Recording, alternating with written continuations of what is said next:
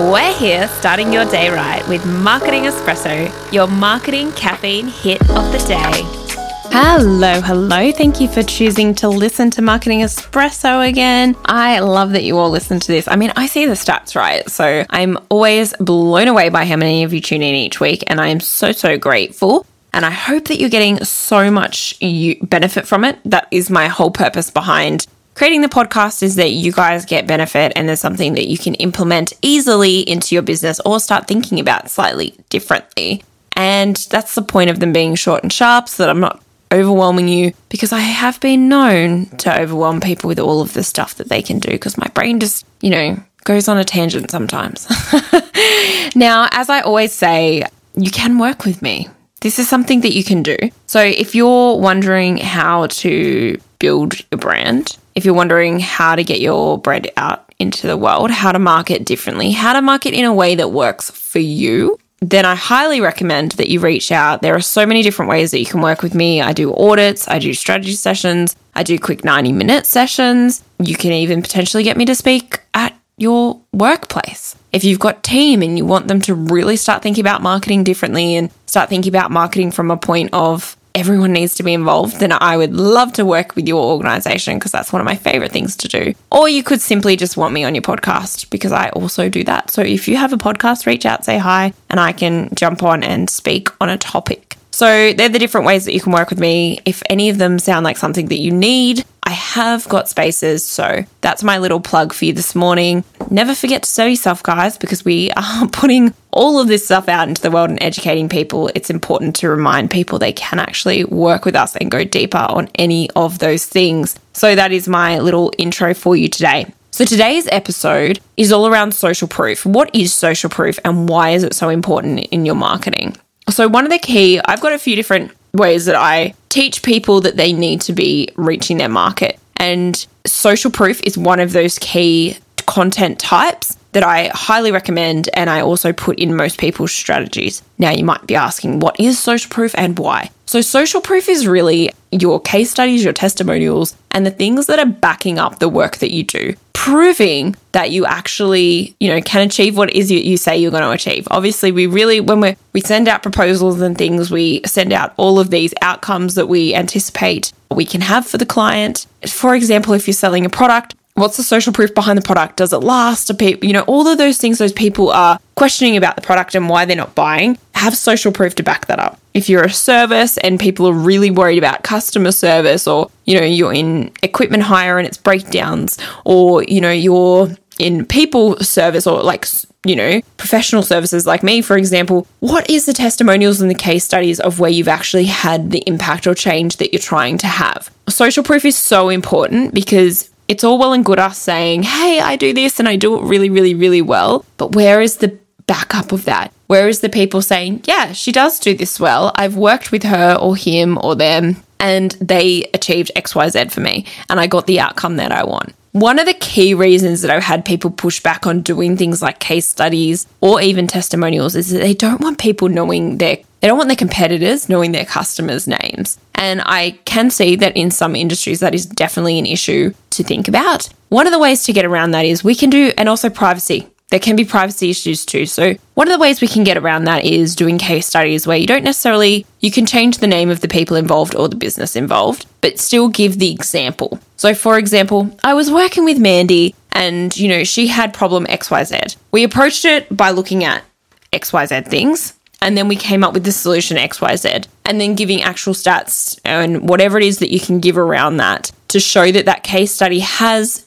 it's not just you making stuff up. The case study clearly existed, but you've had to obviously not give away the privacy of the businesses or give away the identity, sorry, of the business or the people involved. People understand that these days. You know, obviously with social media, it's very easy to, if people know you and, and they, especially in say coaching, if people know you and you give away their details and their issues or their struggles, that's not kind of a nice feeling. it would be like my therapist saying, Bec had trauma with XYZ and I helped Bec with such trauma. Of course, I'm going to be a little bit upset about that. So, obviously, people's privacy is definitely something other people take into account now, and case studies still have weight and value. So long as you can easily articulate what, what the issues were, how you went about solving those issues, and what the outcome was and what the feedback was. We can also give testimonials and just give a first name or give a position title. Or, you know, there are ways around this that still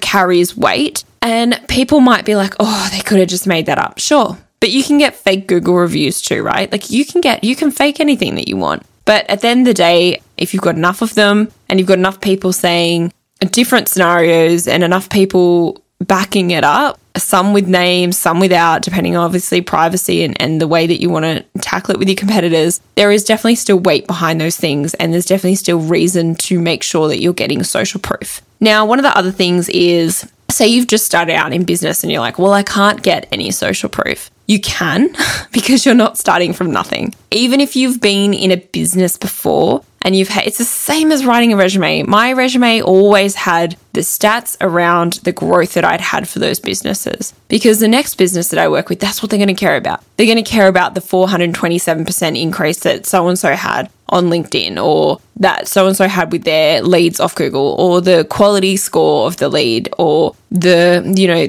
the conversion rate. These are things that I knew that in my resume had to exist. So obviously when I started out on my own, I'd worked in many businesses where I'd seen lots of growth and had lots of big wins. That is my social proof because that is not all irrelevant just because I've started my own business. It's all so relevant and so the reason why people are going to want to work with me in the way that I'm going to work with them now and the offering that I have. So, obviously, if you're going out on your own and you're like, oh, I have no social proof, if you're starting something completely new and different, yeah, sure, it's going to be hard. But, you know, there's ways that you can do beta testing and get proof from that. If you've got a product that you're launching, obviously you're going to have people that are going to test it before you launch. You're going to test the market. That is your social proof. They're the case studies and testimonials that you want. Don't just go to friends and family. Go to old colleagues, go to people that are slightly outside your close network and test it with them. And yes, it means you might not get paid or you might have to give away product. That's okay. It's worth it for that social proof that you're going to have. Or maybe it's a case that you just charge less. That's okay. You might have to take a hit on that. And I think that that's okay when it comes down to the fact that it's going to help you build profile and going to help you build that resume, if you will, of what you have achieved for others. So, this is why social proof is so important and such an important element to include in your marketing. You don't necessarily have to obviously highlight this weekly. It can be like a bi weekly or even every three weeks that you talk to and say, you know, this is this was the proof that I had. If you've been my my goal my goal with this is if you're educating people, eventually you need to obviously drop in there how people can work with you and then also why people should work with you. And this comes into that why because they've obviously got a need if they're following, if they're commenting, if they're, they're noticing your stuff, they've got a need for your stuff anyway. It just depends how bad their pain gets. And often, sometimes hearing that you've solved their pain with someone else can be that tipping point. So do not forget to put social proof in your marketing. If you need help with it, if you need to understand more about where it should sit in your strategy, reach out, say, hey, you can work with me. It's amazing. I do offer that. and there's my plug for you. Have a great week, guys. I'll be back in your ears next week.